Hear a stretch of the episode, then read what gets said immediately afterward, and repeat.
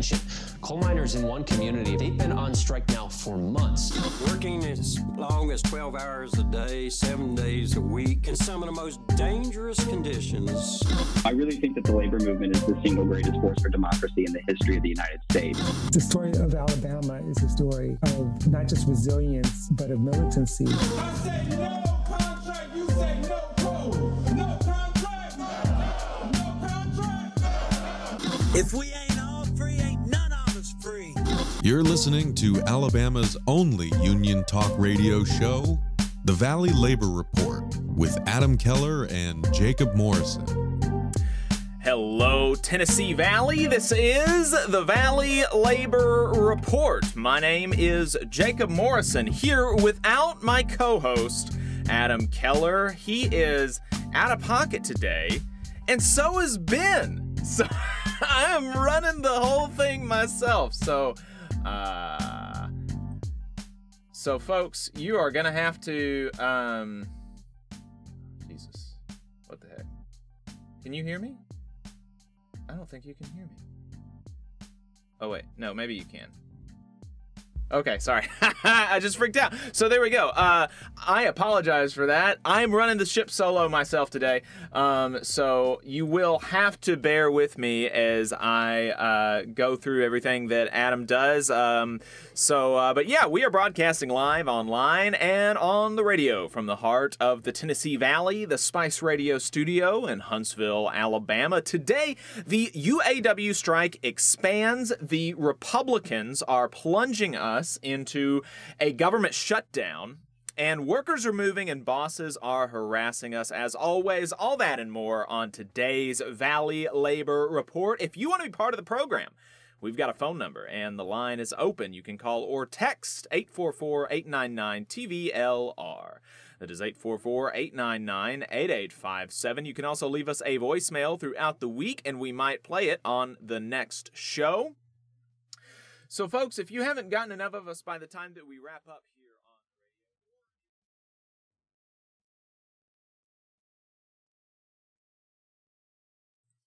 Ah, jeez. I was doing the... Uh, sorry. If you haven't gotten enough of us by the time that we wrap up here on the radio, or if you just want to see what we're up to throughout the week, then you can find us anywhere you find anything online. In particular, on our website, T V L R dot F M. We are also on Facebook, Twitter, YouTube, TikTok, uh, all of those places, all at the Valley Labor Report. Just a reminder, your support helps us stay on the air. Our largest single source of funding comes directly from our listeners, folks. So if you want to uh, help us keep the program running, you can make a one-time donation or a recurring contribution to the program at T V L R dot F M slash donate. T V L R dot F M slash donate. Um, if you want uh, to buy our merch, you can go to T V L R dot F M slash store or patreon dot com slash the valley labor report. You can also become a patron. If you're a member of a union, uh, then please do, uh, then please do consider getting your local union to sponsor the show. You can reach out to us for more details on that. Uh, just want to add a disclaimer that any viewpoints or opinions expressed in this program belong solely to their author and do not necessarily represent any organization or sponsor. We welcome all of our listeners, whether you are on YouTube, Facebook, Unclaimed Mysteries Internet Radio, W V N N, W Z Z A, W H I V, or through your favorite podcasting app. We are proud to be part of the Labor Radio Podcast Network and encourage our listeners to check that out. As most of you know, we're not media professionals. Professionals, just a few diehard unionists who believe that Alabama and the South's labor movement and the working class deserve a bigger platform. We're hoping that this project can make a difference on that front, and we could not do it without you. Uh, so we want to thank everybody for tuning in, whether you are a loyal fan or a first-time listener. We appreciate you spending some time with us. Um... And uh, appreciate everybody in the YouTube chat. We have now already uh, twenty-five viewers and only five likes. So we can get those numbers up, I believe. Uh, if you have not yet, like the stream, subscribe to the show so that way you can get, uh, that way you get more of our stuff. We put out, so when we do the show, you know, it's live Saturday mornings. We, we're live for like three hours. Uh, and then we clip the show. So we we every every segment that we do, we clip it. We put it out on uh, our YouTube channel. We put out like two or three clips every single day. Uh, so if you missed part of the show, then uh, you definitely want to uh, subscribe to our YouTube channel so that you can see those clips. Uh, appreciate everybody in the chat. Bingo Bango, what's up from Local seven twenty-eight? Max says, good morning. Uh, had some uh, uh, comments about the audio being low, but I believe I have increased that. Lenny says, good morning. Alex says, good morning. Miss Anonymous says, good morning. Uh, Jake for Life forty-five. Uh, he's the one that said good, uh, volume is low. Constantin says, uh, the audio's better. And uh, Gray Jingle, Gray Jungle says, aloha, folks. So appreciate everybody tuning in. Just a reminder, the phone number is eight four four, eight nine nine, eight eight five seven if you want to call into the show or you want to send us a text message.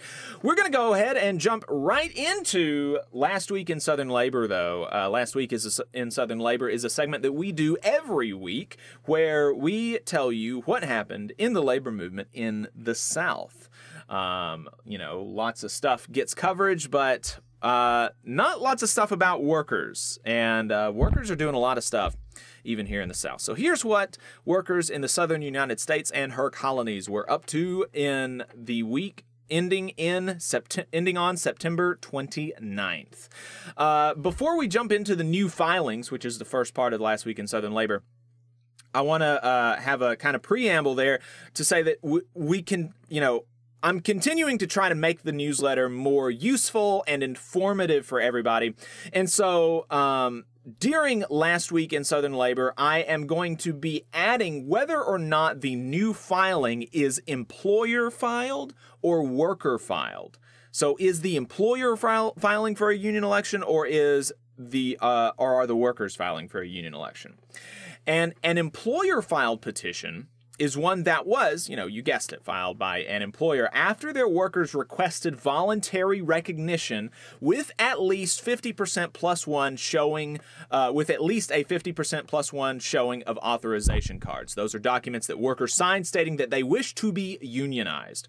Employer-filed petitions have significantly increased in the last month following the C MEX ruling, uh, which now states that if fifty percent plus one of your workers sign authorization cards and request recognition, then you have to recognize them as a union or file for a secret ballot election within ten days. So this is one more way that the N L R B is speeding up the election process and making it easier for workers to unionize. So we want to make sure that y'all know about that and that you know not to be worried when you read that an employer filed for a union election, because in fact, it's good. It means that the workforce has already shown majority support and they've already forced the boss to act. So that can be a very empowering thing. Without further further ado, uh, these are the filings from the last week.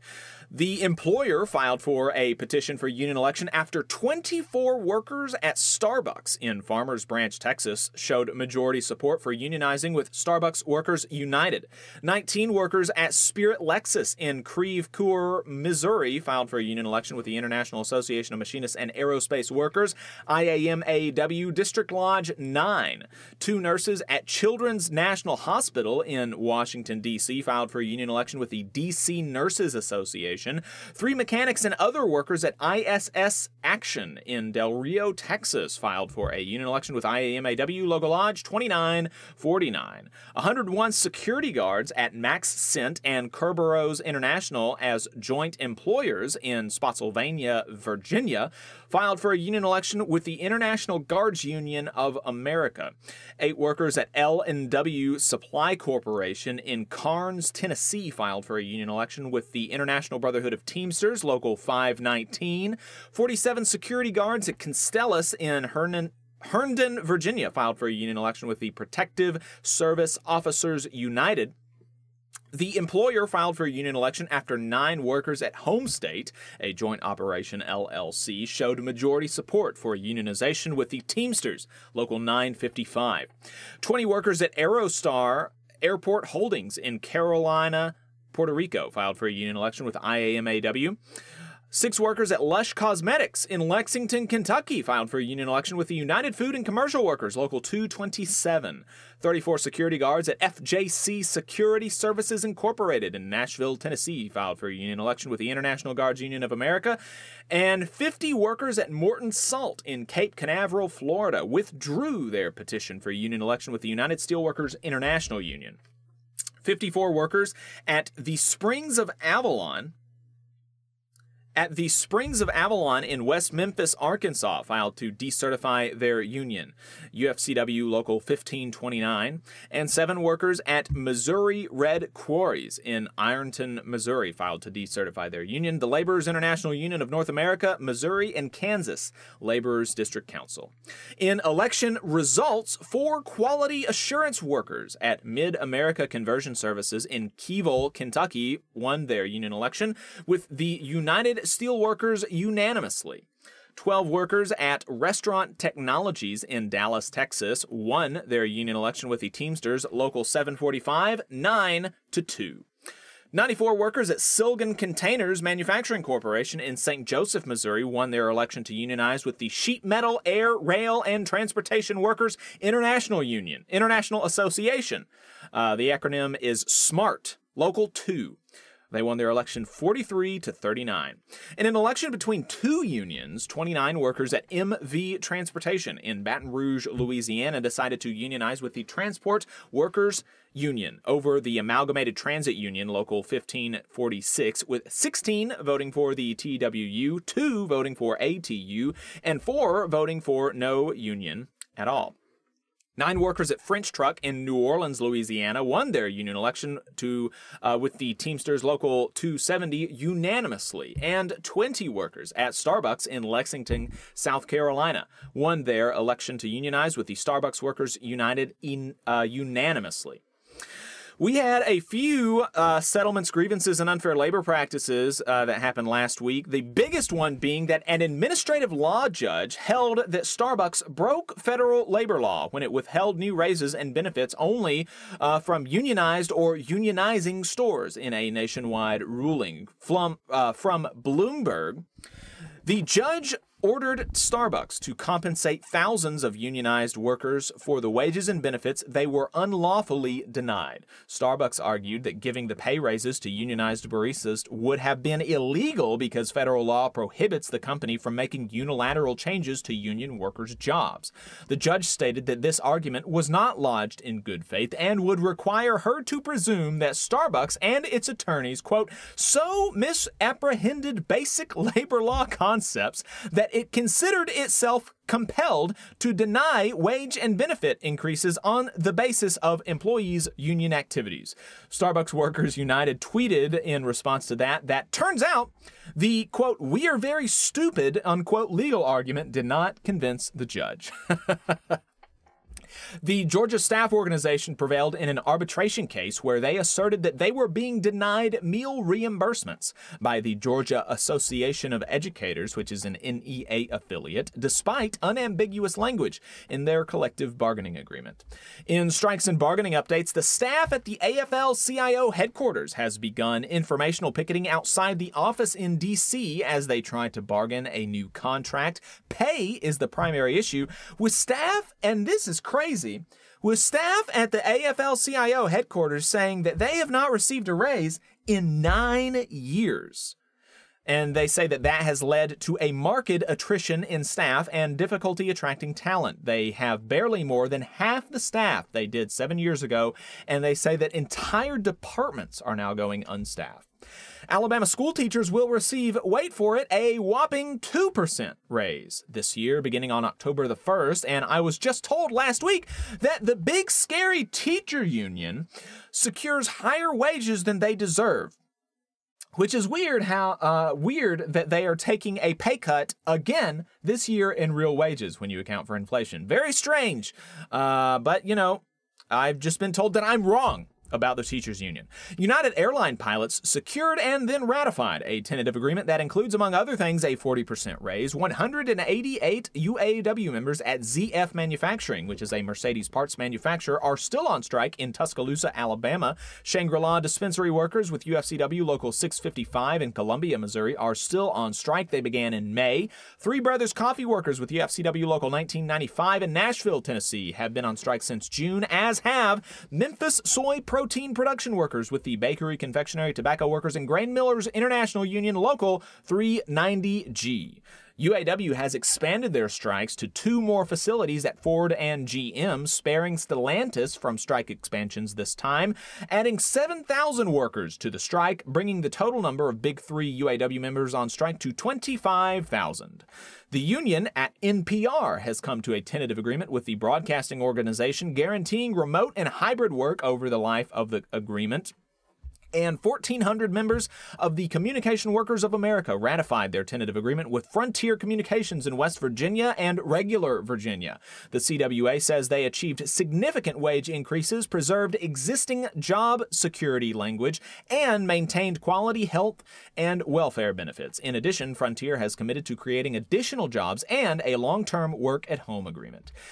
In policy, politics, and legislation, the U S Department of Labor has awarded the A F L C I O Working in America Institute a grant to launch a pilot program in Birmingham, Alabama, in order to empower women, especially women of color, to join our nation's manufacturing workfor- workforce and obtain good-paying jobs that lead to lifelong careers.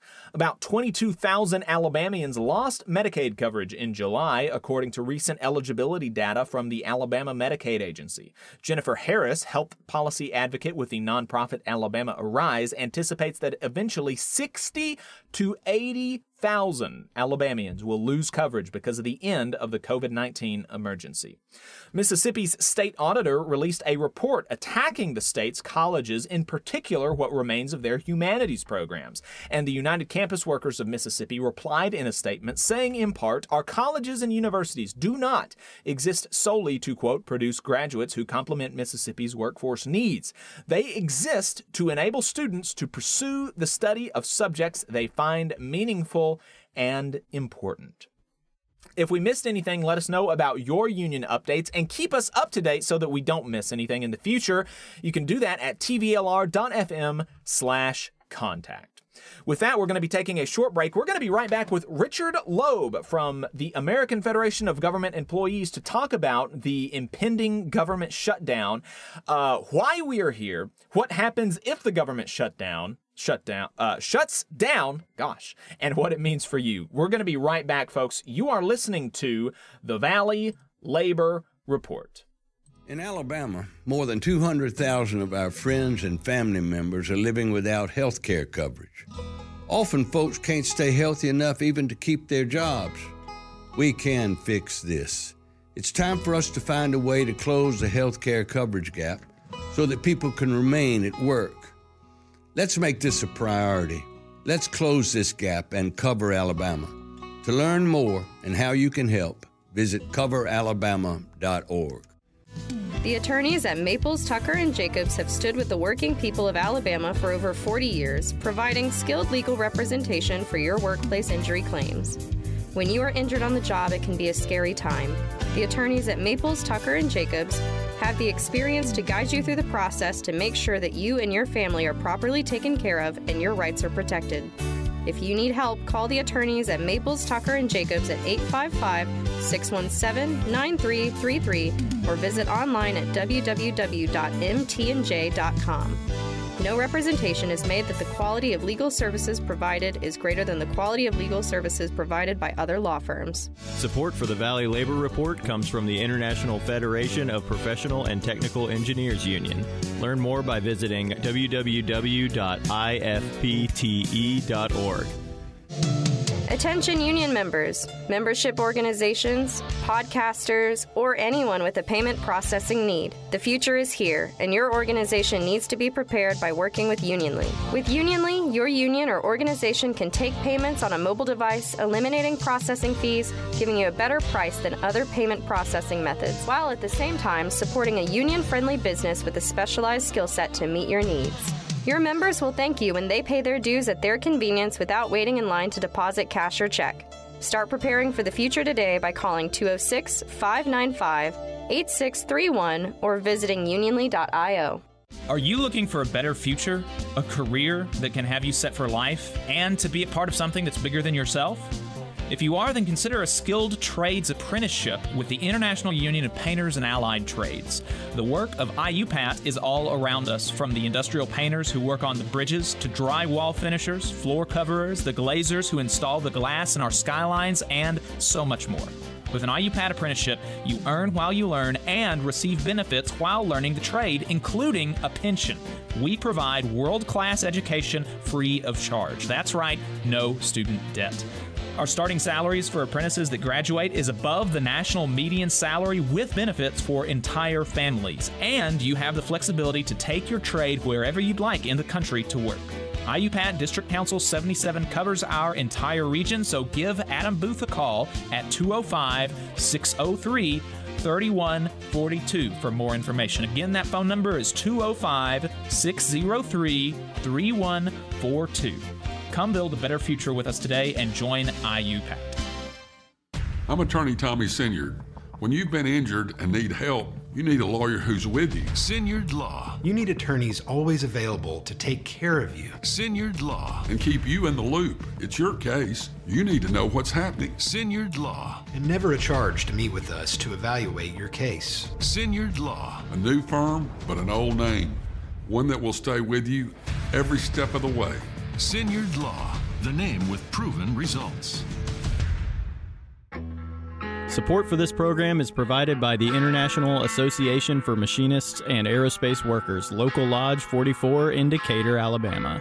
Learn more at I A M A W forty-four dot org. Come all you poor workers, good news to you I'll tell, how the good old union has come in here to dwell. Labor creates all wealth. All wealth should go to labor, and you are listening to the Valley Labor Report. My name is Jacob Morrison, not here with my co-host Adam Keller. He is out of pocket, and so is the typical fill-in host, Ben Job, owner of Spice Radio Studios. Uh, so I am running the ship solo today. Appreciate your patience with uh, any uh, technical difficulties that I might have, uh, but I think so far I have done a pretty good job, if I do say so myself. Appreciate everybody tuning in. Uh, just a reminder, the phone number is eight four four, eight nine nine, T V L R. You can send us a text message or participate in the chat. We've got about forty people watching, twenty-four likes. If you haven't liked the stream, please do. And uh, subscribe to the program. Of course, we are also on terrestrial radio, W V N N, right now. Appreciate everybody listening there and appreciate the conversation in the chat. So everybody knows, uh, presumably, that the uh, we are barreling towards a government shutdown. The uh, federal government is uh, uh, is not going to be funded if there is no deal before midnight tonight. And so I figured, who better to talk about this than my union, the American Federation of Government Employees, which is the largest federal employee union in the country, representing about seven hundred thousand federal employees. And here from the American Federation of Government Employees, we have Senior Policy Counsel Richard Loeb. Richard, thank you for taking the time to talk to me this morning. I appreciate it. Thanks for having me on. Absolutely. So, um, I guess the first thing is, why are why are we here? What's what's going on? Why have they not funded the government? uh-huh. Well, a lot of theories. Obviously, one is dysfunction in Congress, particularly in the House of Representatives. Um, I have a, a personal uh, view that there are people, particularly in the House, who actually want to see the government shut down. They're so anti-government that they don't want there to be an active, operational federal government. Um, well, I mean, we saw that actually. There was there was a House Republican on Twitter yesterday that was remarking on the Department of Education saying that they're going to be furloughing ninety percent of their staff if the government is not funding, and saying, yeah, that's good. That's awesome. That sounds like a good start. ninety percent of the Department of Education being laid off. Well, I wait till they try to get uh, student financial assistance. uh, right. for people, you know, for the uh, for people in their district. Uh, they're going to find that the uh, Pell Grants and other student financial assistance uh, are unavailable mm. because, first off, they don't have the money. Secondly, right. even if they had the money, they don't have anybody there to mm. process these applications. So it's it's it's it could be bedlam. Right, right, and and so you know the. The the real kind of just just the, the the the brass tacks of it is that there hasn't been a funding bill, and so there has been you know debates about uh, can we do a continuing resolution or you know I, I don't think that uh, a full year of government funding has been on the table really in these conversations. I think it's all been are we going to have a continuing resolution or not, and uh, the Republicans tried to pass a resolution. Um, I be, or a, a a bill that would fund um some amount of the government, and so they say now that it's the Democrats' fault that this bill didn't pass and that it was a great bill. Can you talk to us about w- what the deal is with that? Well, I mean, I think there's some debate about how great a bill it was. I mean, I saw a few different, uh, I guess, versions. I mean, that that's the mm. other thing is it's not clear to me what the the renegades, if I'll call them, you know, the Freedom mm. Caucus and some of their allies mm. want. It seems to change from day to day. So, mm. you know, if you, it's hard to negotiate with someone who doesn't have a negotiation position mm. that you can work with.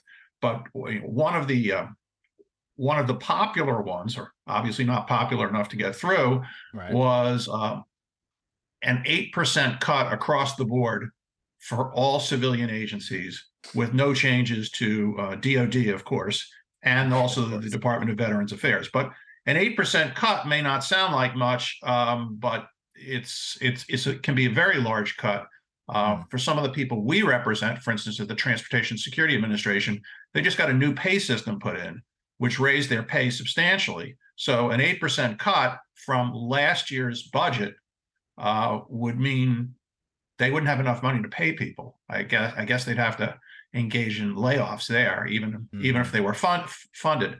Another one I saw, and I, and I try to keep up on uh, on the web, reading the various uh, major, uh, I'm sorry, the, the fake media, as they like to call it. Right. But right. reading the New York Times, Post, Wall, Wall Street Journal. Yeah, it well, appears that's where you that, went wrong, uh, Richard. Yeah, something that, that yet another one would have cut funding at civilian agencies thirty percent. So mm-hmm. I, I, that's a big difference between eight percent and thirty percent. I don't know. Right. I mean, I just don't know where they are. There's also apparently a problem with border security, that the um, uh, the Republicans want to see more border security, uh, but but there's also another, maybe even larger problem, is that they don't seem to have it together on Ukraine. Mm. Uh, so their own caucus is split on Ukraine. Um, so I think that when you know they they seem to have a policy that the majority of the majority, well, more than the majority, ba- basically the majority has to be able to control the system. That's not obviously in any in any statute, or it's not part of the Constitution, but they don't want to have um, to re- depend upon Democratic votes. Mm. Uh, not that the Democrats might support a lot of this stuff, but they don't want to have to depend on them. And given the very, very tight um, uh, majority that they hold, I, by tight, I mean, you know, very narrow margin. Mm. Um, I guess the Speaker of the House feels he can't proceed, or he'll endanger his his status as Speaker. And that threat has been made um, explicit, right? I mean, Gates has been threatening already to, uh, and and he hasn't even put forward a, a bill, but he's already been, you know, making the threat explicit on the House floor to vacate the chair. Right, and I guess there was some type of meeting reported in most of the major outlets uh, that the Speaker uttered some uh, some unkind words mm. to uh, to his caucus when they uh, when they kind of threatened his uh, his speakership. So I mean, right. it's it's it's it's it's just all these moving parts, none of which seem to be able to get together on mm. their part. Um, I think it's representing, I, I, I don't want to call it diversity of opinion, but really diversity mm. of just an outlook on life and an outlook on the role of government in people's lives. So um, it's it's it's a little bit crazy. And, you know, you would think that maybe something could be put together where the Democrats could offer some votes. But so far, there's nothing terribly reasonable has been offered. So I can understand where uh, the minority leader would think that's unacceptable.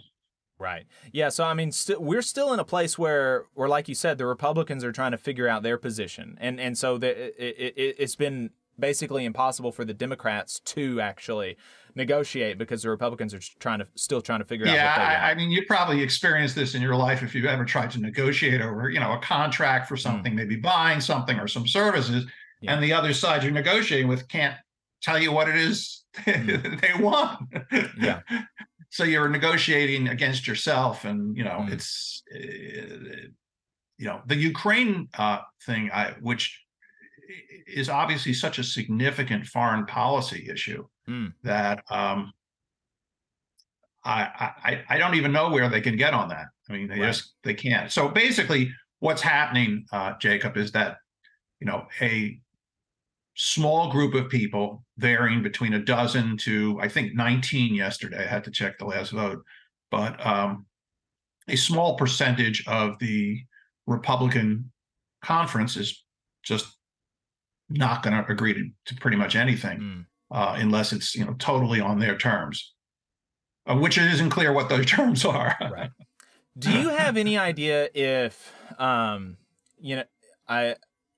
if McCarthy were to try to come with some with some deal to get Democratic votes, then, you know, obviously the, the ramification for that would be that uh, he's, you know, he's vacated from the chair, or there's a motion to vacate him from the chair. There's an attempt to do that by some of these Republicans who are, you know, causing this uh, potential shutdown. Um, uh, are there talks, do you have any idea if there are talks among the Democratic caucus of supporting McCarthy uh, being well, the speaker? Yeah, I, I don't know the procedural uh, uh, uh, niceties of this, whether uh, a motion to carry would require a majority, because if it, mm-hmm. if it requires a majority to vacate the chair, then I don't think the Republicans would vote him out. Um, and that, the Democrats could just, you know, sit on the sidelines. and and and. But I don't think they would... they would be able to do it without, you know, a majority of the Republicans uh, mm. supporting them. But I could be wrong, and there might be enough Democrats who would support the motion to uh, to, to vacate that McCarthy would be out of the job. Mm. And that would lead to, you know, what we saw back in January, right. but on a, you know, but on a very enhanced level where, you know, I don't know who would, who would be speaker. I think there's a procedure for an acting speaker. Uh, but the uh, that that position is um, is not a very strong position and is limited to a number of ministerial activities. And so, you know, that's kind of why we're here, uh, why we are where we are with relation to the government shutdown. Um, and and from what it sounds like, there has hasn't really been any uh, any breakthroughs, and uh, uh, and and at this point, I don't know that that we're expecting any breakthroughs, are we? Uh, I you know we're always hopeful, but um, if if nothing happens between now and about thirteen hours from now, um, on Monday, based on the current projections we're getting from the agencies, eight hundred thousand federal employees will be furloughed and sent mm-hmm. home. Uh, another large number, another about, you know, there's another one point two million, about two million civilian federal employees um, may be asked to come to work and continue working, but mm. in the vast majority of cases, they will not be paid. So obviously working without pay is not great for morale, not great for a lot of things. Um, there are going to be many secondary effects. Obviously, uh, lack of income to even the people who are working, the people who aren't working, uh, leads to economic uh, uh, consequences in their communities. Uh, contractors who um, who depend upon the award of contracts on a fairly regular level could see that will see that disrupted, which of course has more uh, uh, more impact. You're going to see things like uh, food uh, insecurity programs, such as SNAP, the SNAP WIC program. That only has enough money left to last maybe a couple of days. So people who are already suffering from food insecurity will not have money to get food. So that's a very serious problem.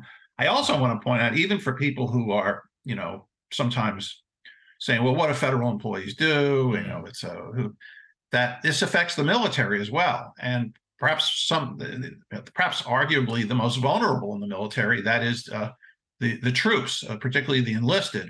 Um, there's one point three million active duty military personnel. They won't get paid. Hmm.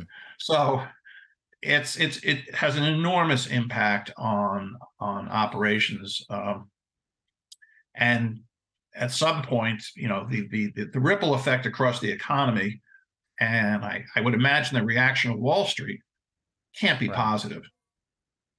Absolutely. And, you know, there was another uh, Republican lawmaker that didn't that, that said something about, you know, I don't think that the uh, re- I, I don't think that the federal employees who get furloughed are going to get a whole lot of sympathy. But, you know, I just I mean, I just think that he's wrong about that. I think that that, you know, people know federal employees, uh, especially in towns like Huntsville.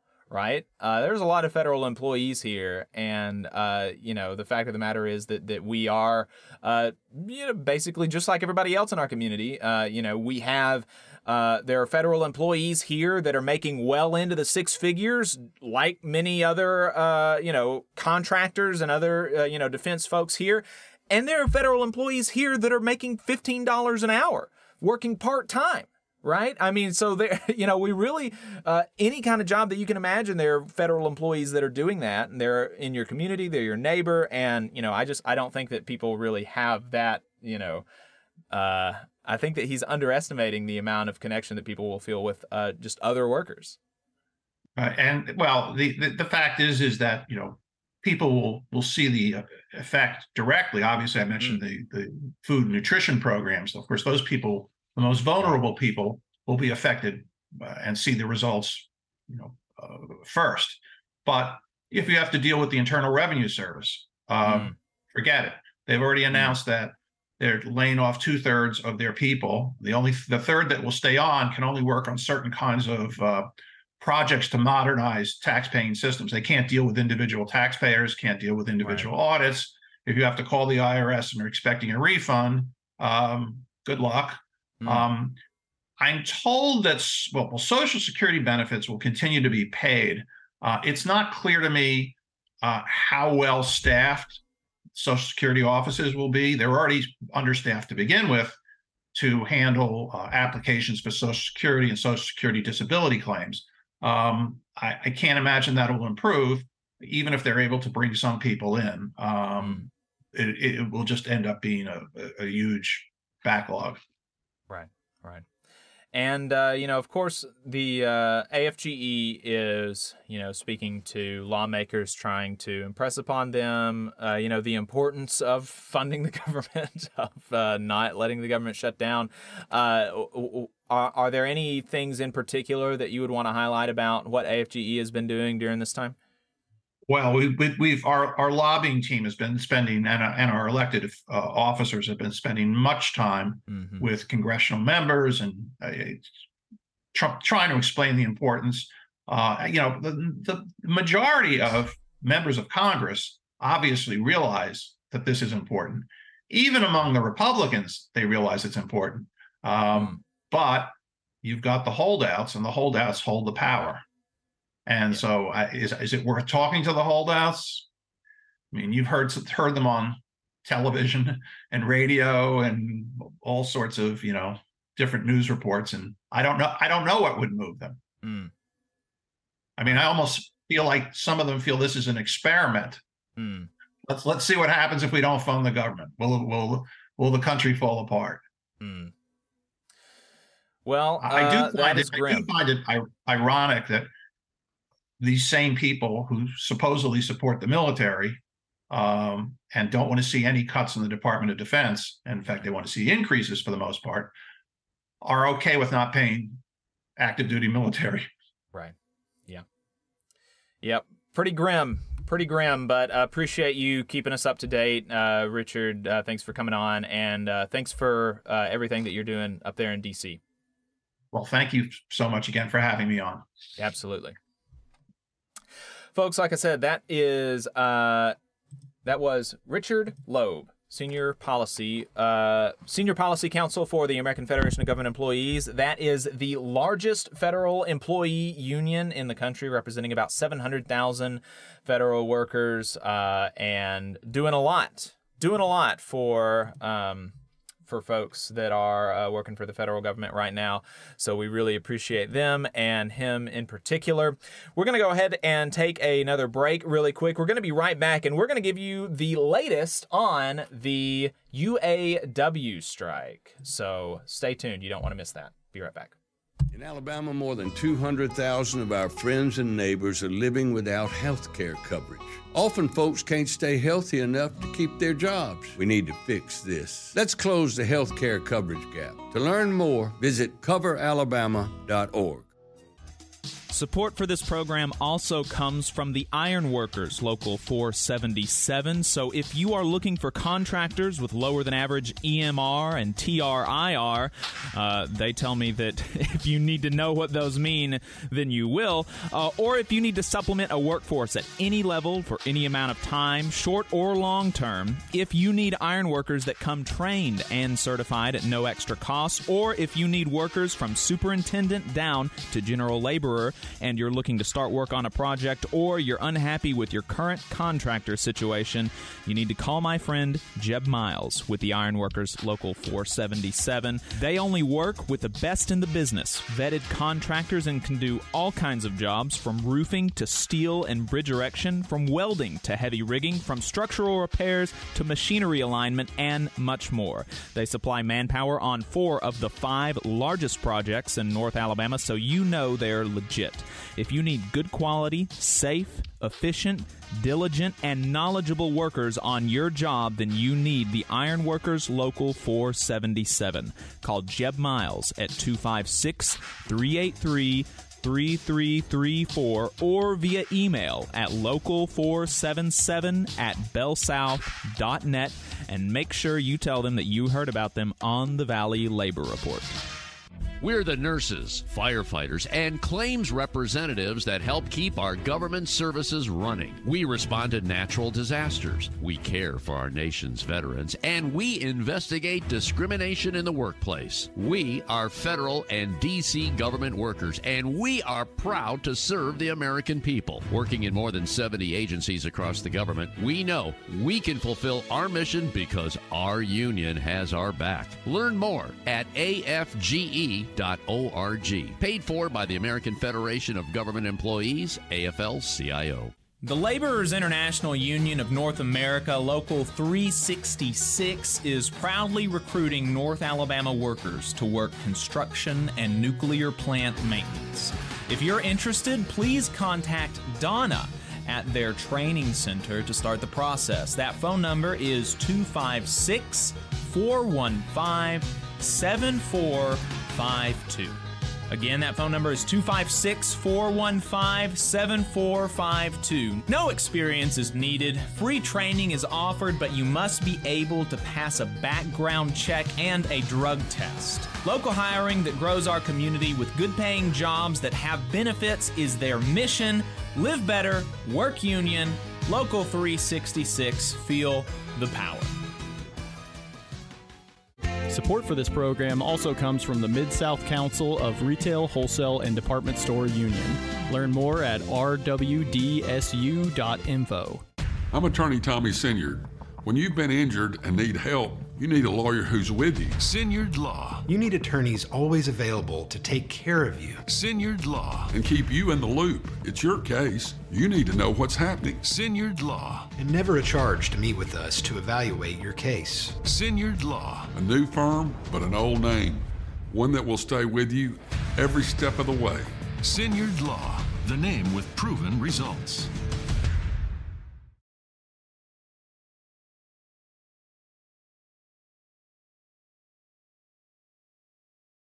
Come on, you poor workers, good news to you I'll tell, how the good old union has come in here to dwell. Alabama's only union talk radio show. This is the Valley Labor Report. My name is Jacob Morrison. My co-host Adam Keller is not here, and neither is Ben Job, so I am running the ship solo today.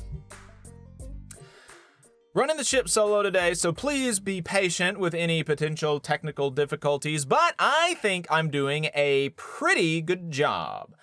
If you have something you want to add, you can call us at eight four four, eight nine nine, T V L R. That is eight four four, eight nine nine, eight eight five seven.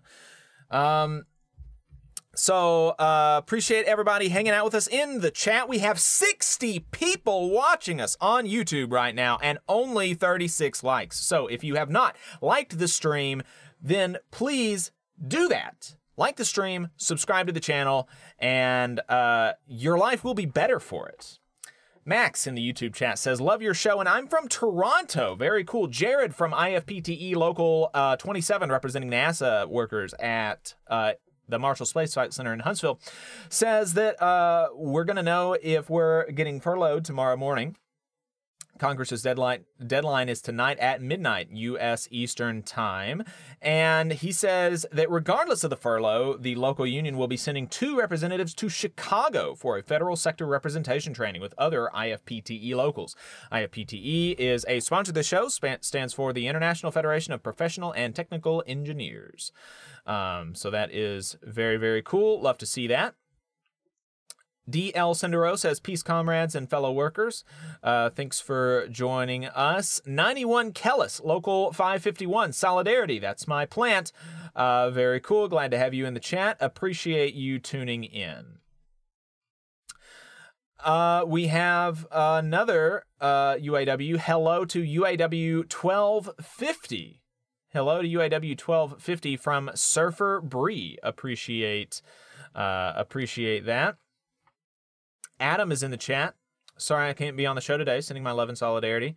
Um, and uh, Jared says, a uh, bit better now. Okay, on the audio. Good, good, good. Mark Battle, U A W two seventy-six. Awesome. Love having the U A W folks in the chat. And uh, U A W is what we're going to be talking about next. Um, talking about the strike expansion. Uh, very big deal. The United Auto Workers have expanded their strike again this week at two of the big three automakers, this time by seven thousand workers. Uh, that brings the total amount of U A W members to twenty-five thousand. twenty-five thousand workers that are on strike. Uh, the strike expansion struck G M and Ford this time. At Ford, the Chicago assembly plant went on strike yesterday, uh, Friday the twenty-ninth at noon Eastern time. At G M, it was the Lansing Delta Township assembly plant in Michigan. Ford was spared from the prior strike expansion last week because of the progress that they made the week prior. But negotiations have moved much more slowly this week, according to the U A W and according to Ford C E O Jim Farley, who said that they actually went backwards in negotiations this week. Stellantis was spared this time, according to Sean Fain, a mere three minutes. They were they were spared because a mere three minutes before the U A W was scheduled to go live with plans to strike another Stellantis plant. Three minutes before they were scheduled to go live with the announcement, Stellantis sent a frantic email and made, quote, significant progress on the two thousand nine cost of living adjustment, the right not to cross a picket line, and the right to strike over product commitments and plant closures. Sean Fain has pointed to this last-minute change of plans as proof of his commitment to bargain in good faith. He's saying that where there's movement, he wants to reward that. And um, and I think that he has, and I think that he has very much uh, shown himself to be bargaining in good, in good faith. Um, you know, punishing people that don't move and rewarding people that do. The C E Os at the two companies that saw strike expansions this week did not see it that way, though, if you can imagine. Ford C E O Jim Farley says, we have felt from the very beginning, between all the lines of our comments, that the original strike was premeditated and that everything is taking way too long. The actual events are predetermined before they happen. It's been very frustrating. I believe we could have reached a compromise on pay and benefits, but so far the U A W is holding the deal hostage over battery plants.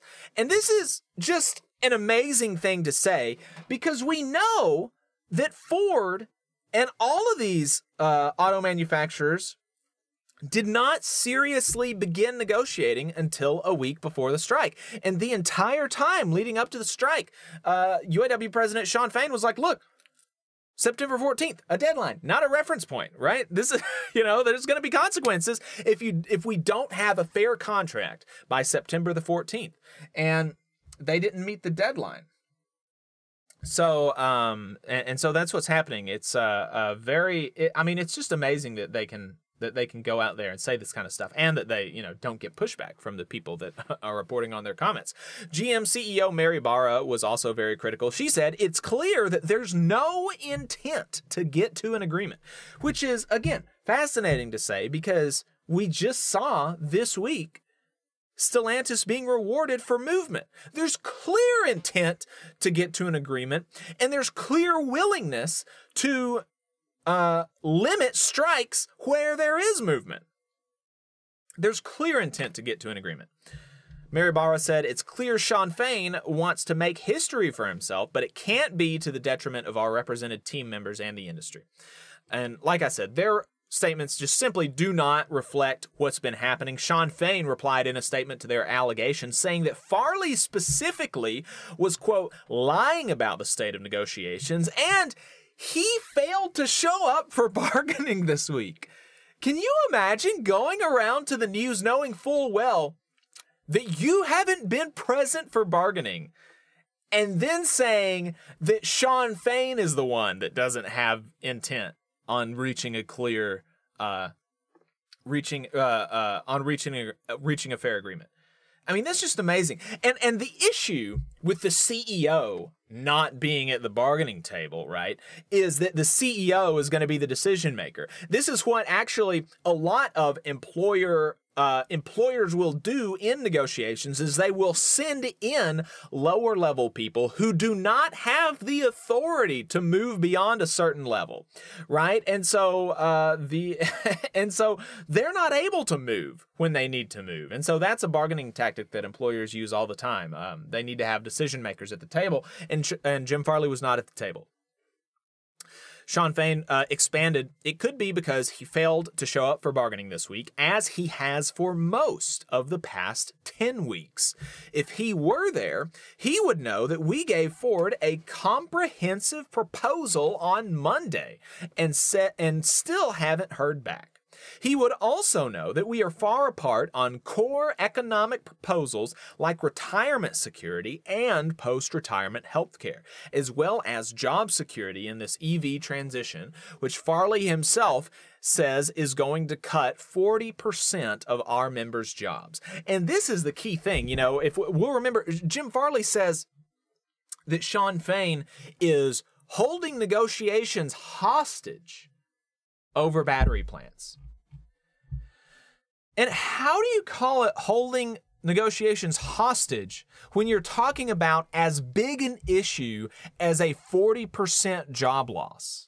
It's like, uh, you know, just definitionally have to be a huge part of negotiations. It would be irresponsible for the union not to make that a huge part of negotiations. And yet Jim Farley is saying, oh, they're holding it hostage over this thing, acting like this is some small issue that's cordoned off from the rest of the negotiations. It doesn't really matter.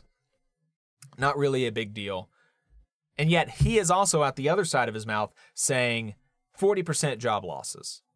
Insane. And the reason that there, and you know, the forty percent job loss thing, that number has been kind of, uh, that number has been questioned a little bit, because there are fewer parts, there are Like, there are fewer parts in some ways in the car, but then there's also different parts that also have to be made, right? So it may not be really forty percent, um, but it, I, I think the consensus is that there is going to be some amount of less labor needed to create E Vs, to create electric vehicles.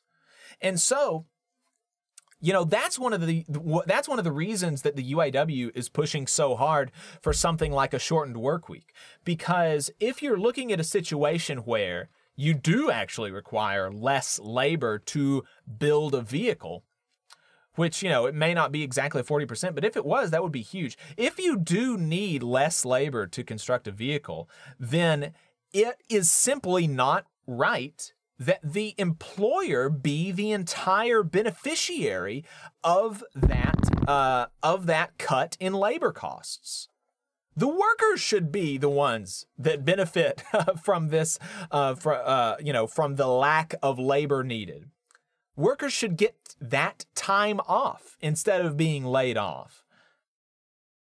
And, but that's not what the companies want to do. And that's not what companies have historically done, where you don't have unions that are bargaining over things like automation or, uh, you know, sh- uh, less workforce needs. Then the employer simply takes all of these gains for themselves. And that's one, that's a huge reason that, you know, unions are necessary, uh, because if you don't, uh, if you're not able to fight back against that kind of thing, then you're totally at the whim of your employer, and you take all of this extraneous risk upon yourself, where it should be borne at least both by the employer and the employee. And I think clearly it should be uh, borne primarily by the employer. G M C E O Mary Barra attempted to cast the expanded strikes as theater, not progress. But that's a pretty difficult position to have to defend when for two weeks in a row now, Sean Fain has, in good faith, spared one of the automakers from a strike expansion. She said, "It's clear there's no real intent to get to an agreement. It's clear Sean Fain wants to make history for himself, uh, but it can't be to the detriment of our represented team members in the industry. The U A W is pitting the companies against each other. But it's a strategy that ultimately only helps the non-union competition." And this is amazing. This quote is amazing. The U A W is pitting the companies against each other, because that's exactly what the employers have been doing to workers in any industry that you can think of for the past five decades, is pitting workers against each other, both in the United States, even just in the North, pitting locals against one, one another in the uh, more heavily union North, but also pit, pitting workers in the South against workers in the North. And of course, pitting Mexican workers against American workers, pitting Mexican workers against Vietnamese workers, against Chinese workers, right? There's always an attempt to play the workers off of each other. And so now that the workers are able, finally, in one instance, to pit the companies against each other to try to build leverage for themselves and negotiate a better deal for their members, the C E Os are freaking out.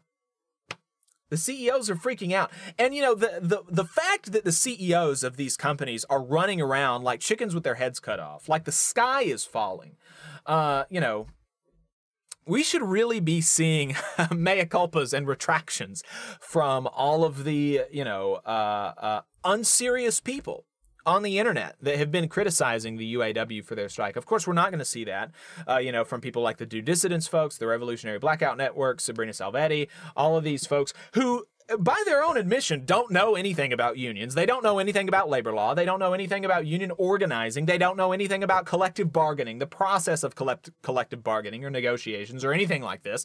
They don't know anything about this by their own admission, and yet they're coming out talking about the U A W, Sean Fain, is selling out the membership. I mean, totally irresponsible, um, and and totally for clicks. And and it's difficult to see how, if the U A W is selling out the membership, why is it that the C E Os of these companies are running around with their heads cut off, like they've got uh, like chickens with their heads cut off? But anyway, you know, they're not super, not terribly relevant in the grand scheme of things. They just really. Really getting my craw. Uh, but, you know, another thing about uh, Mary Barra saying that there's no real intent to get to an agreement, that's also a pretty difficult position to have to defend when she also didn't show up for bargaining last week. I mean, neither Mary Barra nor Jim Farley showed up for bargaining last week.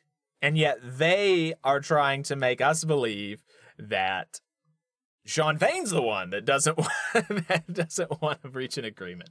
I mean, really just wild stuff. Like, I mean, you know, I'm glad that, you know, it, the, the one of the reasons that uh, I really appreciate being a, you know, being a unionist, being a union member, being somebody that advocates on the, on behalf of working people, is that of course it's good. And, you know, it's great, and, uh, you know, workers deserve the world. all of this kind of stuff, right? Um, you know, I think it's the good and moral thing to do is to be on the side of workers, but also it's so easy because I just have to tell the truth, right? Like, I don't have to misrepresent anything. I don't have to lie. I don't have to, you know, uh, pretend that the other side is bargaining in bad faith when they're actually bargaining in good faith. You know, like, I can just tell the truth. I can just tell people what happened, and uh, it's going to be to the benefit of, you know, my side, quote unquote, the side of the workers. So that's a very, um, you know, it's a very helpful, that's a very helpful thing to to be able to do, is just tell the truth. You don't have to remember what lies you're telling. So uh, that's great. We've got some more people in the chat. Matt from U A W Local twelve, home of the Jeep Wrangler. Love listening to your videos and the updates you provide. Appreciate it, Matt. And thank you for, uh, for your, uh, for your work for Jeep, creating uh, some very cool vehicles, and also your work on behalf of the working class. Uh, Patrick says, U A W two seventy-six here also. Mark was another two seventy-six employee, a uh, two seventy-six member out here. Um, so that's pretty cool. Got a couple of members from two seventy-six. Uh, we have... Um, Added up says ninety percent of those batteries are made in China. That's uh, that's why the forty percent job loss is probably low. That could be part of it, yeah. Brandon says, good morning, fellow workers, in solidarity with U A W fellow workers on strike. Indeed. Uh, Jules says, presumably with reference to the, uh, you know, the, the whipsawing is, is the kind of tactic that we call pitting workers against each other. That's one of the oldest tricks in the book. And indeed it is. Uh, Mister Anderson says, when the big three uh, should be offering generous retirement deals, they're instead treating all their employees like temps when it comes to job security in the transition to E Vs. Indeed, indeed. That's exactly right. Fast Freddy said, uh, this is the unfl- unflooded part of New York City. We're okay. M T A, uh, N Y C Local one hundred is in full solidarity with the U A W strikers. Go get them. Sean, U A W all the way. Go. Uh, that's the username, Local fifty-one, D A C M. Appreciate you tuning in. Mister Anderson says, solidarity forever, U A W nine hundred. Very, very cool. Very cool. Love having it, having all of y'all in the chat. Uh, there were a lot of other, uh, there were several other uh, updates on the U A W situation. Uh, but first, I want to get to our other regular segment that we do during the show, Boss Watch. So, you know, we've got two basically regular segments. We've got Last Week in Southern Labor, and we've got Boss Watch. And both of them are an attempt to try to, you know, push the balance of media coverage about workers and bosses. And, you know, really, you know, the, the issue that I see is that uh, workers are not talked about.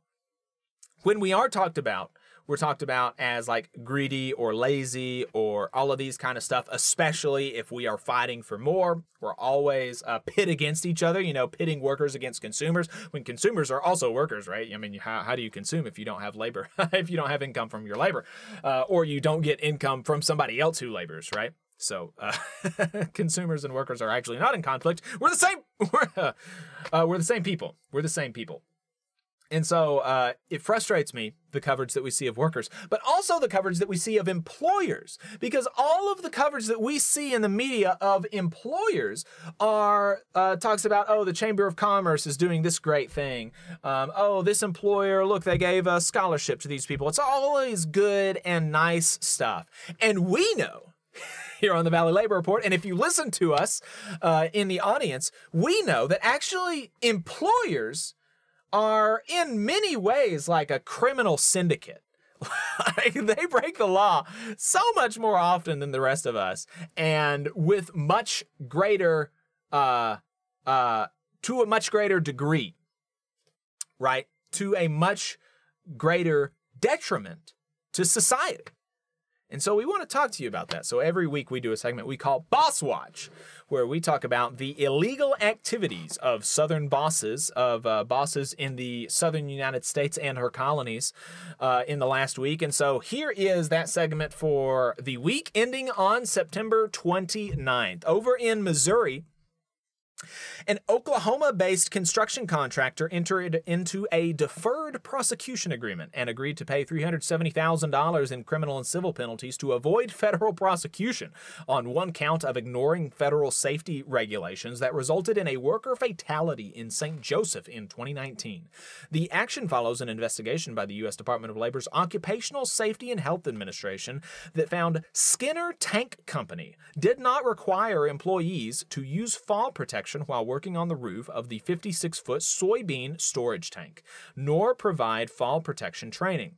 On October fourteenth, twenty nineteen, an employee on the roof died after falling more than fifty feet to the ground. OSHA's inspection also revealed that, and this was the craziest thing, this is why I decided to put this in the, you know, expand on this rather than putting it in the dishonorable mentions. It's crazy.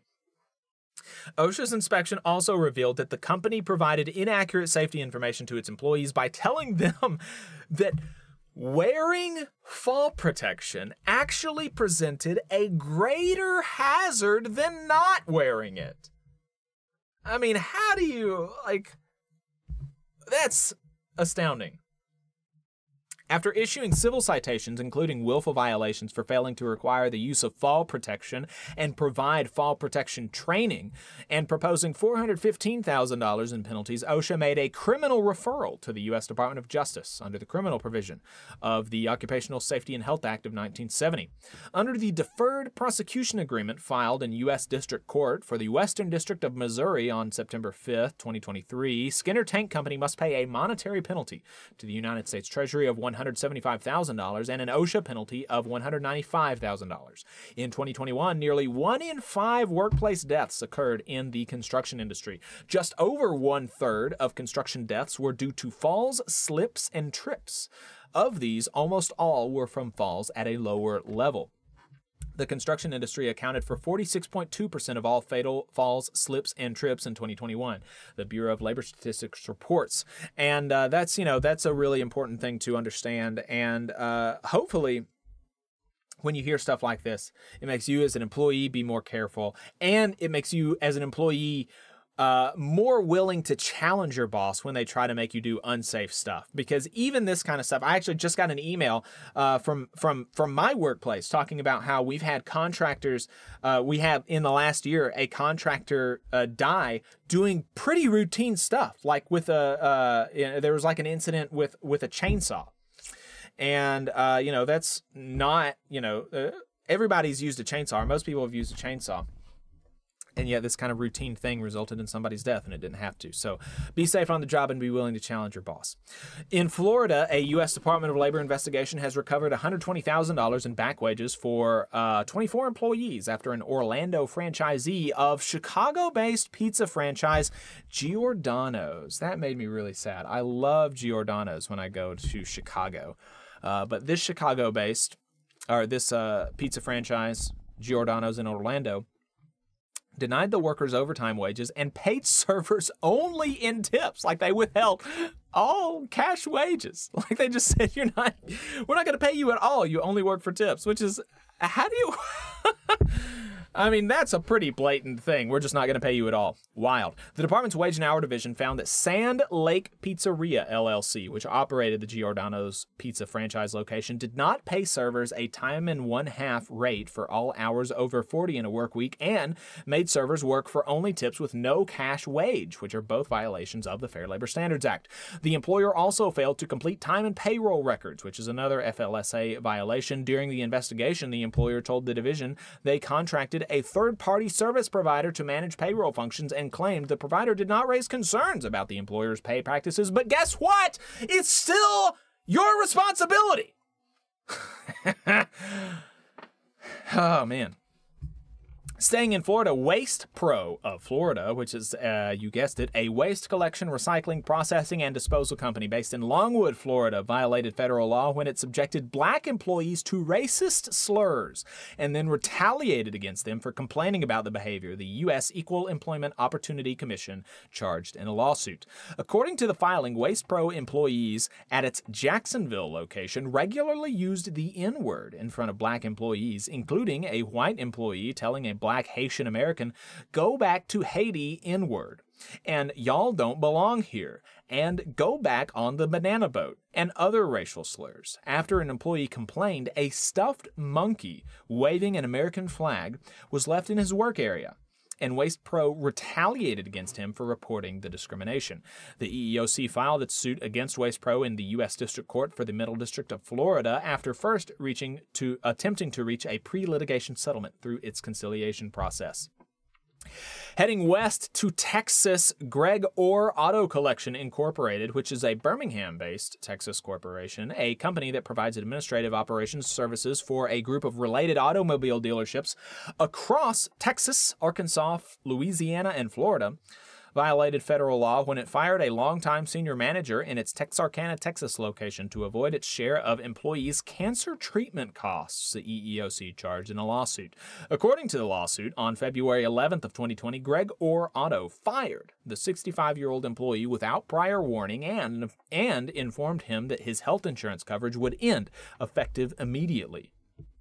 This came just weeks after the employee received billing statements for a costly surgery the employee underwent in late twenty nineteen to treat a serious cancer. Greg Orr Auto maintains a self-insured health care plan that makes it directly responsible for its employees' medical expenses. The company knew that the employee's cancer treatment would generate ongoing health care costs and therefore replaced him with a significantly younger workers, worker in his mid-thirties, the E E O C said. The E E O C filed suit in the U S District Court for the Eastern District of Texas after its Birmingham District Office unsuccessfully attempted to reach a pre-litigation settlement through its conciliation process. The E E O C is seeking monetary relief, including back pay, liquidated, compensatory, and punitive damages, as well as injunctive relief designed to prevent such unlawful conduct in the future. We have several dishonorable mentions this week. I had to trim it down. Adam sent me like thirty press releases, so I can I can't I can't cover thirty stories, but thirty press releases from the E P A, the E E O C, and the D O L.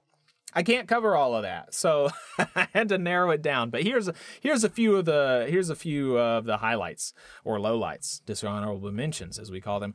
Uh, the U S Department of Labor Wage and Hour Division investigators recovered about thirty-seven thousand dollars in stolen health and welfare benefits from a Wendy's franchise that it owed fifty-six current and former employees by the employer, who violated federal contract labor regulations under the McNamara-O'Hara Service Contract Act.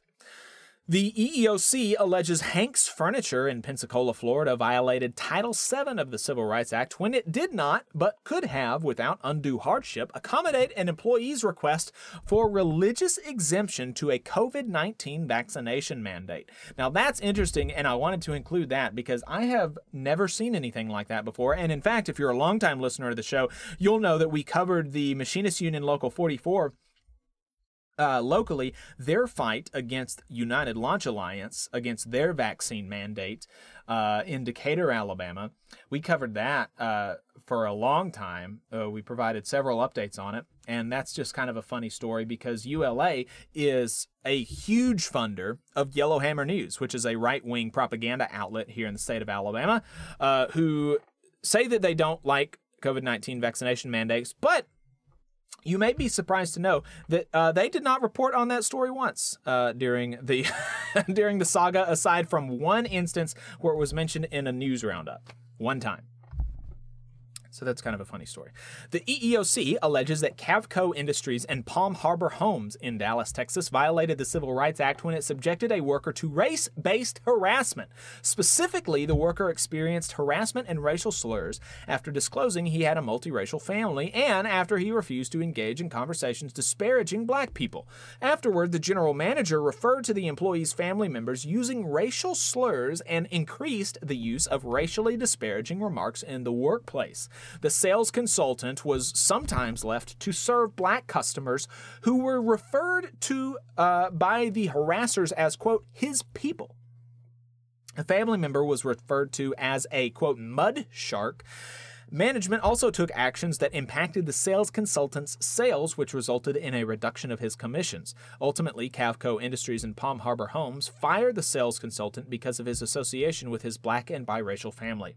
The U S Department of Labor's Mine Safety and Health Administration completed impact inspections at fourteen mines in ten states in August, issuing two hundred forty-six violations. The U S Depar- uh, U S Department of Labor Workplace Safety Investigation found that a Caney contractor could have prevented a trench collapse that fatally injured a project manager at a McAllister A McAllister worksite in Oklahoma City, Oklahoma, in May of twenty twenty-three. The agency has proposed eighty-two thousand dollars in penalties. A U S District Court judge ordered Cypress Solutions to restore five hundred seventy-five thousand dollars to the retirement savings plan after it failed to follow its own governing documents regarding the use of forfeiture funds for several of its four oh one k plans. And finally, the E E O C is suing Asphalt Paving Systems for race-based discrimination and harassment. The E E O C alleges that black workers was, were subjected to the open use of racial slurs and racist comments, including the N-word, by employees and managers. Black employees were also subjected to demeaning working conditions, such as being required to work without breaks while white employees watched, and being forced to relieve themselves, to relieve themselves outdoors while white employees were taken to indoor bathrooms. Additionally, A P S prevented members of an African-American paving crew from finding alternative employment by contacting a future employer and requesting that they not hire them. Really amazing stuff. But that's not the kind of thing that you're going to hear on the news very often. Really, really wild stuff. Um... Uh, we continue to have people in the chat. Appreciate uh, appreciate everybody that continues to watch. Kevin says that Mister Fain will be at Jeep today. That's awesome. Uh, D L Cindero said that the U A W said that supporters could join the picket line. Looking forward to doing that in Maryland when the time comes. Uh, I am uh, planning to do that at some point. Kevin said we had railroad workers from Pittsburgh come to Jeep to picket with us yesterday. That's awesome. Very cool to hear that. Uh, Kevin said, yeah, uh, getting lots of support, and we appreciate it very much. That's great. Jules said, let's not forget that in Texas, when it's one hundred thirty degrees, you're not allowed uh, to get a drop of water. Yeah, I mean, that's not exactly the case, but uh, the the the thing that, that Jules is referring to there is that the Texas state government passed a law preempting um, preempting municipal uh, municipalities from mandating water breaks. So if your employer benevolently bestows upon you a water break, you're allowed to take it. Um, but the boss is not allowed to, uh, or but the municipality is not allowed to force the employer to give you a water break. Strom with a five dollar super chat says, in y'all state today, on the road from Birmingham to Talladega. Talladega. I'll watch the show after the race. That's awesome. Hope you enjoy it. Let us know how it is. Let us know uh, who turned left faster. uh, Bear Post says U A W for Trump twenty twenty-four. Yeah, well, you know, there are people like that out there. Um, appreciate all of the uh, all the comments in the chat. Matt says U S W has been joining on the picket line too. Um, indeed, indeed. So, yeah, thanks, everybody, for tuning in. Uh, thanks, everybody, for watching. We've got sixty-five people watching us on YouTube and only fifty-eight likes. If you have not, uh, if you have not liked the stream, then please do, and also subscribe to the show if you haven't yet. We've got a phone number. The line is open, eight four four, eight nine nine, T V L R. That phone number is eight four four, eight nine nine, eight eight five seven. You can also send us a text message, and we might uh, read it. I'm going to, uh, I'm actually going to text messages right now, one from a nine oh seven area code. Does the new N L R B decision mean that we should expect to see new Starbucks unionized stores forced to to get a contract? I know the C E O said he refused to, to negotiate a contract. Does this ruling change this? And no, unfortunately not. The N L R B does not have new authority to, um, to mandate new first uh, to mandate first contracts. Uh, so the uh, latest N L R B decision does not change that, unfortunately. But it does make it uh, uh, make it easier for workers to unionize and make it easier for uh, employers to be held accountable when they um, violate the law in their attempt to stop their employees from unionizing. Uh, last week, after the show, we got a text message. Hey, Jake and Adam, labor activity heating up here in New Jersey this week. This is from uh, This is from Jack in New Jersey. seventeen hundred nurses with United Steelworkers Local four dash two hundred apo- approached the two-month mark in their U L P strike against Robert Wood Johnson University Hospital in New Brunswick, uh, in New Brunswick, New Jersey, obviously. The hospital requested and received a preliminary injunction against their picket activity. I spent Wednesday morning on the line of a wake-up call picket, singing labor songs with nurses outside of the Robert Wood Johnson uh, Bar- Barnabas C E O's home. With nothing but support from his neighbors. That's awesome. Uh, R W J B is the largest hospital system in New Jersey, a state where hospital systems are very powerful. And if the nurses win the contract they are seeking, it could have huge impact statewide. I also had the privilege of spending last night on the line with U I W Local thirty thirty-nine at Stellantis New York uh, Parts Distribution Center just over the border in Tappan. Again, the community support was impressive, and the good folk who work uh, harder every day than I ever have are fired up to get what they deserve. And indeed, the community support is something that I want to touch on really quick. Uh, I'm in contact with the region director for the U A W Region eight, Tim Smith, and I was talking to him on the phone last week, and he was talking about the community support. Anytime he wears his U A W stuff, he says that he's constantly, like a celebrity, like just stopped wherever he is and t- and said, go U A W, we support y'all, you know, go get them, uh, you know, uh, how- how's everything going? Hope y'all are doing well. And um, and that was a really cool thing to hear because, you know, we've been hearing and we have been telling you about all these polls uh, showing that there's huge support, not only for the U A W strike, but for the writer strike, for the actor strike, for unions in general.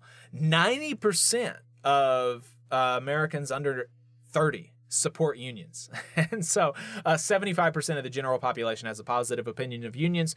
Um, a majority of workers would uh, vote for a union today if they could, would have a union in their workplace if they could. So huge support for, for unions. And, and it's one thing to hear those polls and to see those polls and to talk about those polls, but it, it, it is another one to hear about, you know, the community coming out and supporting you like in real life, right? And kind of walking around like a celebrity. That's a, that's a pretty cool thing. And, um, and I'm sure Uh, Brother Tim Smith is soaking it up, as he should. uh, yeah. So, um, let's see. We have uh, a couple other. Uh, we've got a couple other segments, and um, but we are coming up on time. So we've got several segments, but I don't know how much I am gonna, how much time I'm gonna have. I will say though that, that we do have a message from Adam, so I definitely want to make sure that I tell you that, tell y'all that. So I told y'all that Adam wasn't here today. He's not here today because he is at an Alabama Arise annual meeting. Alabama Arise is a statewide member-led organization advancing public policies to improve the lives of Alabamians who are marginalized by poverty. Arise's membership uh, includes faith-based, community, labor, nonprofit, and civic groups, grassroots leaders, and individuals from across Alabama. Arise members select their annual legislative agenda, focusing on the issues that matter most to alleviate poverty and its effects. Alabama Arise uses three kinds of activities to promote fair public policies towards Alabamians with low incomes: policy analysis, statewide organizing, and citizen advocacy. Arise has fought for years to get rid of the grocery tax and finally saw some movement last session. Through their Cover Alabama Coalition, Arise is a leading voice for expanding Medicaid in the state of Alabama, which would provide health care to hundreds of thousands of low-income Alabamians and would uh, save those people who were just kicked off of Medicaid. I told you earlier in the show about twenty-two thousand Alabamians who were just kicked off of Medicaid. Uh, really unconscionable stuff. Medicaid expansion would provide health care to hundreds of thousands of low-income Alabamians. It would obviously save lives, and it would grow the economy. There are estimates like that it would create thirty thousand new jobs. Um, but uh, but we don't want to create jobs that way. We want to create jobs by giving billions of dollars to corporations. That's how we want to create jobs. We don't want to create jobs by giving health care to Alabamians. We want to create jobs by funneling money into uh, parasites and vampires' pockets. Alabama Arises members select their policy priorities during their annual membership meeting each fall, and that's what's happening today. Uh, the current policy priorities include adequate state budgets for education, health care, child care, and other human services. That's a permanent priority. Tax reform is another permanent priority, and, and particularly, you know, righting the regressive tax system in Alabama, uh, because perversely, you pay a higher percentage of tax if you are poor in Alabama than you do if you're rich. And so that one of the permanent priorities of Alabama Arise is to kind of fix that, to make it so that that's not the case, because that's obviously, uh, that's like kind of on its face absurd. Another one is voting rights, criminal justice reform, the death penalty reform, public transportation, and payday and title lending reform. Those issues will be up for discussion today alongside new issues this year, including housing, which is a really hot topic across the state, as well as comprehensive maternal and infant health. And housing is, is a is a uh, issue that definitely speaks to me as a uh, first-time home- homeowner. I just closed on a house yesterday, uh, so hopefully it does not break now. And I had to pay like twice what it sold for in twenty nineteen. The housing market's insane. Absolutely insane. But uh, but now that I'm part of the system, I actually want it to keep getting worse. I wanted to, I'm kidding, obviously, uh, because I'm not a ghoul. I want more people to have housing. Members will hear presentations on each policy issue, and then they're going to vote on what Alabama Arises uh, priorities are. If you're a member or a delegate for a member group and the meeting snuck up on you, no worries. You're going to receive information in your inbox to make an informed decision and still have the opportunity to vote electronically for a few days. Adam has long been an active member of Alabama Arise and is looking forward to growing the coalition, particularly the Community Labor Coalition, and has already had some success with his own union, the Stagehands Local nine hundred here in Huntsville, joining the Cover Alabama Medicaid Expansion Coalition, and the North Alabama Area Labor Council, joining Alabama Arise. So if you want some more information, you can go to Alabama uh, to A L Arise dot org, A L A R I S E dot org. For more information on how you can join in order to strengthen the coalition and stay informed on what's happening in the state. Uh, the more that those of us who want to see positive change link up and work together, the closer we can come to the better Alabama that is not only possible, but necessary. So we appreciate Adam's work for Alabama Arise. Um, and uh, that is going to... Uh, yeah, Pittsburgh Dude eighty-seven says, you should have waited for the housing market to crash before buying your house, Jacob. Yeah, well, you know, I just, I don't know that that's going to happen here in Huntsville. I think that the Huntsville housing market is kind of unique. Um, but maybe it's not. I could have uh, bought, I could have just bought a house in two thousand seven. Let's hope not. That's going to be it for us today on the show. Uh, and uh, here are a couple plugs. Labor Notes, of course, always has uh, trainings going on, labornotes dot org slash events. If you want to see uh, what's going on this month, they're doing their Secrets of a, Success- of a Successful Organizer training. Um, those are held Thursdays from eight to ten p.m. Eastern. So uh, that's a great... Uh, a, a great one.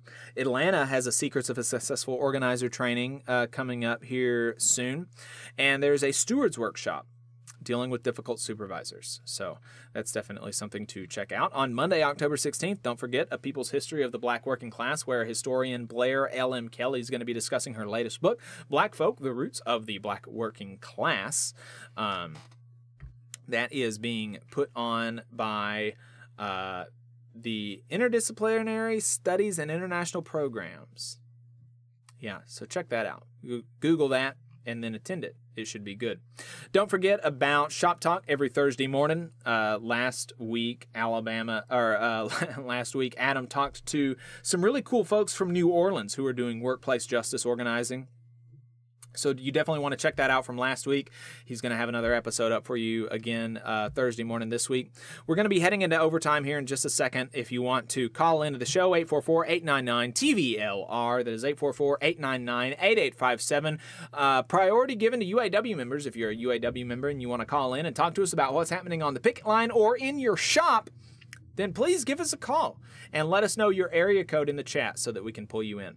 Don't forget to uh, like, subscribe, and share the Valley Labor Report. Donate to us, uh, one-time or a monthly contribution, T V L R dot F M slash donate or patreon dot com slash the Valley Labor Report. We're going to be heading into overtime. We've got a great overtime uh, plan for you today. We're going to be talking about uh, the U A W and Trump and Biden.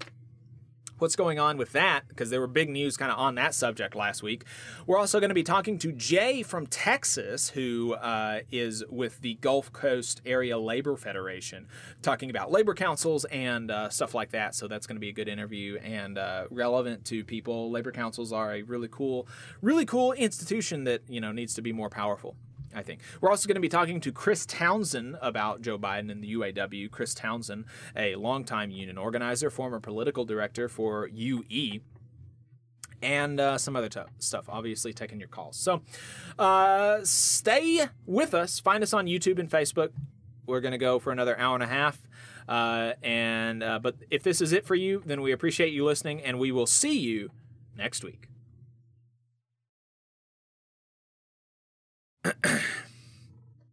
All right. All right. That's it. That's it for us on the. Uh, that's it for us on the radio. We're off the radio now. We have freed ourselves from the shackles of the F C C censors. Mister Anderson says, speaking of Alabama, U A W workers strike Mercedes-Benz supplier in Alabama. Yeah, we talked about that. We actually had somebody on the show from that local. If you want to check that out, you can go to our YouTube page. Check that clip out. It's a pretty good, pretty good interview. Uh, the McFun Santiago's says, from New York Local eight oh four, love your show. Thank you. Uh, appreciate it. N Y C M T A Local one hundred solidarity with U A W. Free American twenty twenty, where does N Y C M T A Local one hundred stand on the U A W strike? I think, I think that was probably a joke because Fast Eddie in the comments put that in three times. Jose says, uh, bien dia a todos. Um, appreciate that. Welcome, Jose. Uh, Jose says, Trump was at my city, Anaheim, yesterday, presumably talking about the California G O P speech that he gave. That he gave. That's pretty wild.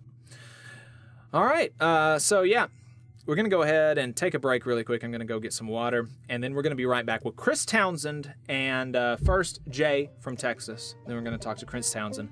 We got some clips for you. We're going to be taking your calls, eight four four, eight nine nine, T V L R, eight four four, eight nine nine, eight eight five seven if you want to call in. We'll be right back. Stay tuned, folks. You're listening to The Valley Labor Report.